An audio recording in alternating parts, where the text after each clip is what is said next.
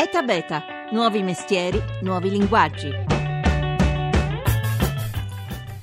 Niente più fila allo sportello per tasse, ticket sanitari, multe, iscrizioni online. Dal 15 marzo per 600 diversi tipi di pratiche basterà un clic da casa tramite internet. Arriva infatti lo SPID, la password unica per entrare nei servizi online degli uffici pubblici. Ma fino a che punto i nostri burocrati sono pronti per questa rivoluzione?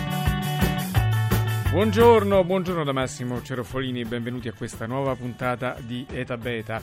Per scriverci sms 335 699 2949 Stesso numero per WhatsApp 335 699 2949, potete intervenire anche con Facebook e con Twitter, etabeta Radio 1 per trovarci, abbiamo già fatto partire la discussione.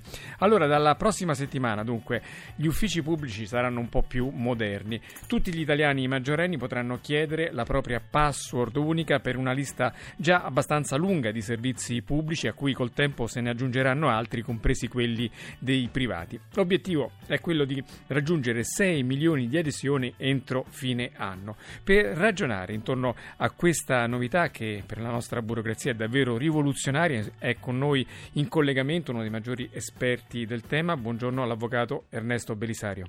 Buongiorno a voi, buongiorno a tutti. Membro della tavola permanente sull'innovazione e più volte eh, ospite nostro per parlare proprio di diritto e mondo digitale. Però prima di commentare con lei questa novità, sentiamo i dettagli dell'iniziativa da chi è proprio al timone del complesso funzionamento di, questo, di questa password, di questo sistema che si chiama appunto SPID. Sentite cosa ci ha detto Antonio Samaritani, che è il direttore dell'Agenzia per l'Italia Digitale. SPID è il sistema pubblico di identità digitale che in due parole significa avere un sistema di credenziali, cioè un PIN e una password con la quale accedere ai servizi online della pubblica amministrazione. Come si ottiene? Facendo una richiesta ai tre identity provider oggi accreditati, che sono Team, Poste Italiane e Infocert, e in futuro ce ne saranno probabilmente anche altri, semplicemente o attraverso sito o andando nei loro punti vendita uffici postali, eccetera. Costo? Costo zero per il cittadino. A che serve?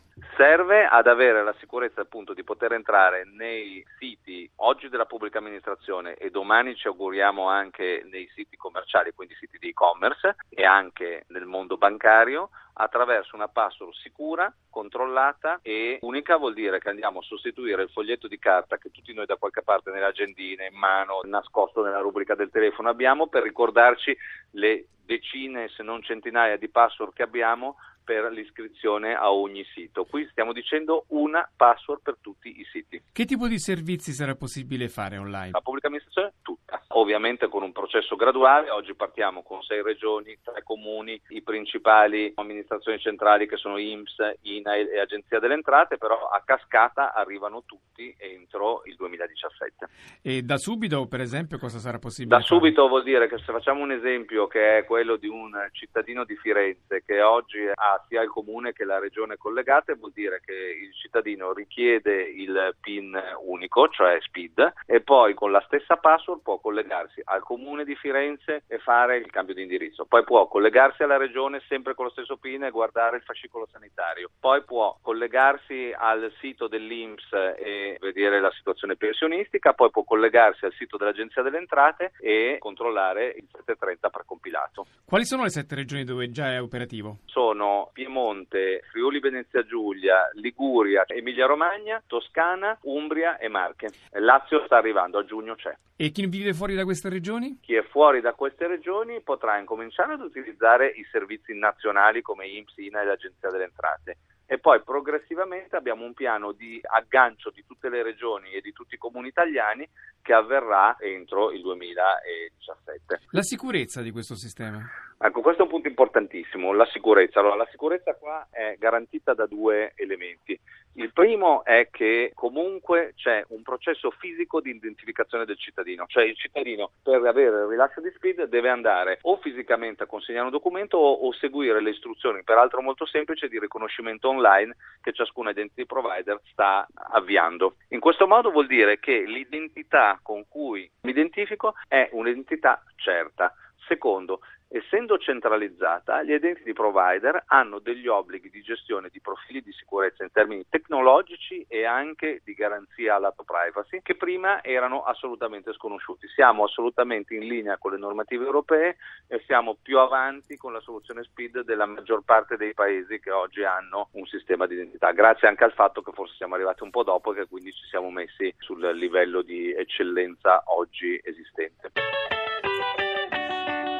Ed era Antonio Samaritani, il direttore per l'Agenzia dell'Italia Digitale. Avvocato Ernesto Belisario, mm, ha sentito le parole di Samaritani, già i nostri ascoltatori sono molto interessati al tema, Maria da Venezia è molto preoccupata per la sicurezza di questa unica password per tutto, per i pagamenti e per quant'altro, ma abbiamo sentito le rassicurazioni di Samaritani, possiamo star tranquilli secondo lei? Eh, sì, di- direi che possiamo stare tranquilli perché eh, dobbiamo sapere che i soggetti che rilasciano le identità digitali hanno superato un percorso di accreditamento, non le può rilasciare chiunque si improvvisi. Eh, sono necessari dei requisiti, dei requisiti economici. Eh, avvocato, si, met- si, può mettere in un punto dove c'è più campo perché la linea è molto disturbata. Pronto? Eh, si sentite meglio? Mm, sta in viva voce, auricolare? Togli... No, no. Ah, ok, adesso va meglio, sì. D- dicevo, ehm, hanno dovuto provare di avere dei requisiti ehm, economici, di avere delle professionalità, quindi di avere dei dipendenti esperti in sicurezza e di avere delle infrastrutture tecnologiche sicuramente affidabili. Quindi eh, direi che il tutto, unito alla vigilanza che faranno l'Agenzia per l'Italia Digitale e il garante della privacy, eh, dovrebbe eh, consentire agli utenti di poter utilizzare questo sistema eh, in sicurezza nella consapevolezza che non verranno profilati, non ci sarà qualcuno che terrà traccia eh, di tutto tutte le operazioni che vengono fatte dal singolo utente. Quindi direi che eh, si tratta di un'infrastruttura sicura eh, e varata con rispetto della normativa in materia di eh, protezione dei dati personali. E, ehm, mh, il ritardo che come Italia, come paese dobbiamo recuperare è immenso. Nell'ultimo anno appena un italiano su quattro ha usato i servizi online della pubblica amministrazione. Pensate che la media europea è il doppio e solo Romania e Bulgaria sono messe peggio di noi. Secondo lei dobbiamo brindare oppure anche stavolta il muro della burocrazia vanificherà queste promesse? Eh, io credo che noi dobbiamo tutti tifare perché Speed funzioni, perché eh, l'Italia ha uno strano primato, quello che citava lei, eh, è uno dei paesi in cui i servizi vengono meno utilizzati, ma siamo molto vicini invece alla media europea per i servizi disponibili. Quindi questo significa che i servizi della PA non vengono utilizzati. Questo significa due cose, da un lato che probabilmente i cittadini sono restii, dall'altro che i servizi sono difficili da usare, molto spesso sono difficili proprio perché ehm, è difficile accedervi, le password sono diverse ce le dimentichiamo. Eh, è ovvio che dovremmo obbligare, il legislatore già eh, ci ha approvato, tutte le amministrazioni ad aderire a questo sistema perché eh, se tutte le altre regioni, come lei faceva notare, le amministrazioni comunali, le ASL, le università, eh, le scuole non eh, utilizzeranno questo sistema, di fatto i 6 milioni di cittadini che come tutti ci auguriamo lo avranno in tasca eh, o propria, eh, nel, nel proprio telefono questo speed, di fatto non sapranno che cosa farsene, quindi dobbiamo evitare che si tratti dell'occasione mancata. Eh, avvocato, proviamo a richiamarla perché la linea è veramente molto disturbata. Intanto leggo qualche messaggio degli ascoltatori, va bene? Sì. Ok, dalla regia chiedo appunto se potete richiamare l'avvocato Belisario. Intanto qui la linea del 335-699-2949 è davvero calda. Eh, ci dice Giuseppe, e quelli come me che non hanno niente, niente di quello che state parlando, e qui adesso una, gireremo questa domanda all'avvocato Belisario. È da ottima trasmissione, una domanda che fine ha fatto la banda larga? Beh, altra domanda per l'avvocato. E chi dà la delega al CAF per la compilazione del 730. E, insomma, tante tante domande per l'avvocato Belisario. L'abbiamo in linea? Mi fanno cenno dalla regia un attimo. Sì, ce l'abbiamo. Avvocato.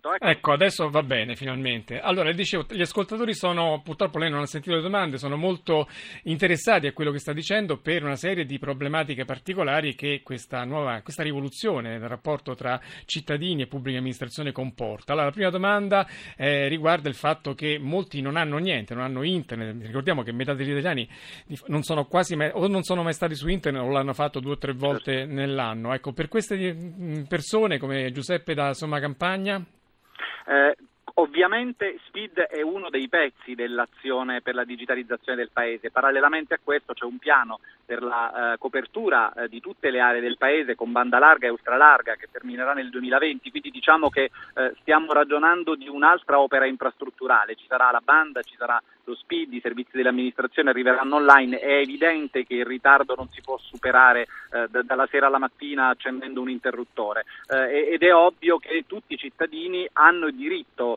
eh, da, ad avere un'identità digitale e quindi significa diritto a poter eh, fruire di questa identità digitale. Eh, è, è, ovvio che non, eh, mentre dal 15 marzo sarà possibile avere uno SPID per chi si trova in zone dove ancora non c'è copertura, b- bisognerà aspettare, però il, il tema eh, importante è che eh, le, queste tecnologie, questo speed potrà essere fruito anche attraverso eh, i telefoni cellulari che tutti noi utilizziamo quotidianamente, i nostri tablet, quindi non stiamo discutendo necessariamente di dover avere eh, dei dispositivi, dei lettori di smart card o qualcosa di complesso, eh, stiamo di fatto dicendo di utilizzare eh, i device che quotidianamente già utilizziamo per device sia i telefonini, i dispositivi per andare, esatto, i dispositivi che utilizziamo eh, per chattare con gli amici o per pubblicare le foto della nostra famiglia, di utilizzarli anche eh, evitando la coda allo sportello o per inviare un'istanza online. Ecco, tra l'altro per tutti quelli che hanno difficoltà di accedere a internet, uno dei provvedimenti che il governo ha annunciato, ma un po' si è perso per strada, è il wifi libero e aperto a tutti in tutti gli uffici pubblici, dalle scuole al, ai comuni e tutti, tutti i posti che hanno